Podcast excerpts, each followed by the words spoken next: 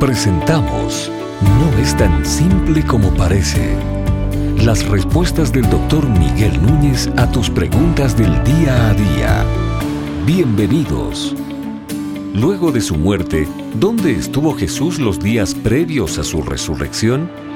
Bueno, esto ha sido un tema de mucha controversia porque para algunos Jesús fue directamente a los cielos y para otros Jesús fue e hizo una visita al Seol, un lugar considerado de paso transitorio. Y entonces yo quisiera poder explicar un poco de ambas cosas. El ladrón en la cruz le pide perdón a Jesús, o reconoce que Jesús es alguien especial, que es un enviado de Dios. Él le pide a Jesús, le dice que recuérdate de mí o cuando tú vengas en tu reino. Y Jesús le dice, te aseguro que hoy estarás conmigo en el paraíso. Entonces muchos opinan que al Jesús hablar de esa manera estaba garantizando que ese mismo día tanto él como el ladrón estarían en la presencia del Padre.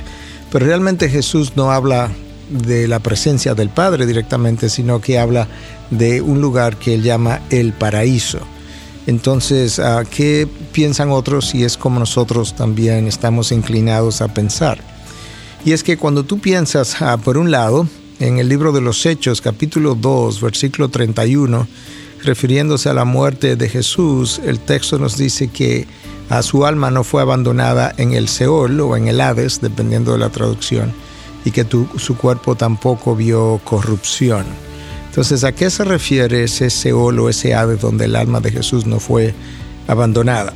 El texto no nos dice con claridad, pero nosotros tenemos una historia que algunos consideran una simple parábola, otros consideramos que posiblemente es una historia real, donde se nos habla de un Lázaro que era un pordiosero y de un hombre rico, y que al morir, pues este pordiosero, este mendigo, fue llevado al seno de Abraham, y que el otro fue entonces al Seol o al Hades, a un lugar de tormento. Creo que la mayoría de ustedes estarían familiarizados con esa historia.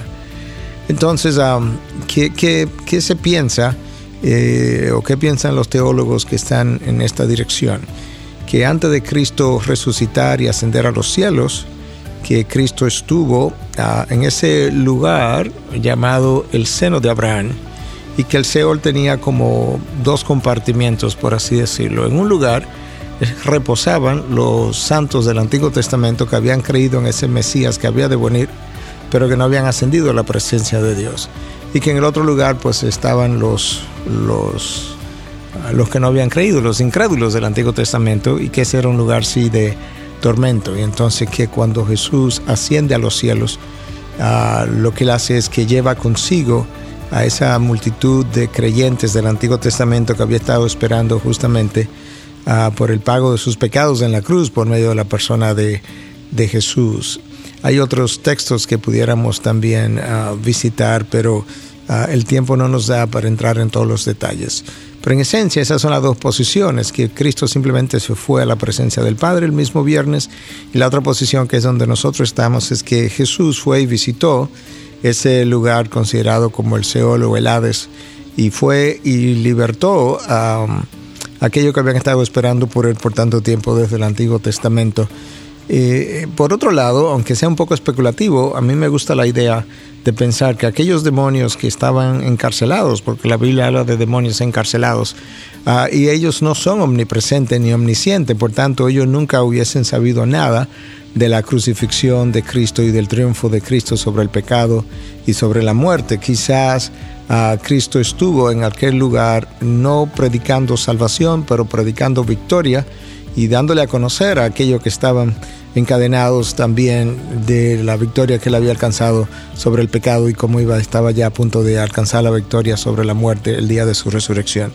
Obviamente, esta última parte es más especulativa que todo lo anterior que estuvimos explicando, pero creo que tiene un poco de lógica que todo el mundo se enterara en el universo del triunfo del Hijo de Dios sobre el pecado y la muerte. Y ahí es donde nosotros estamos. No es tan simple como parece. Es una producción de Ministerios Integridad y Sabiduría.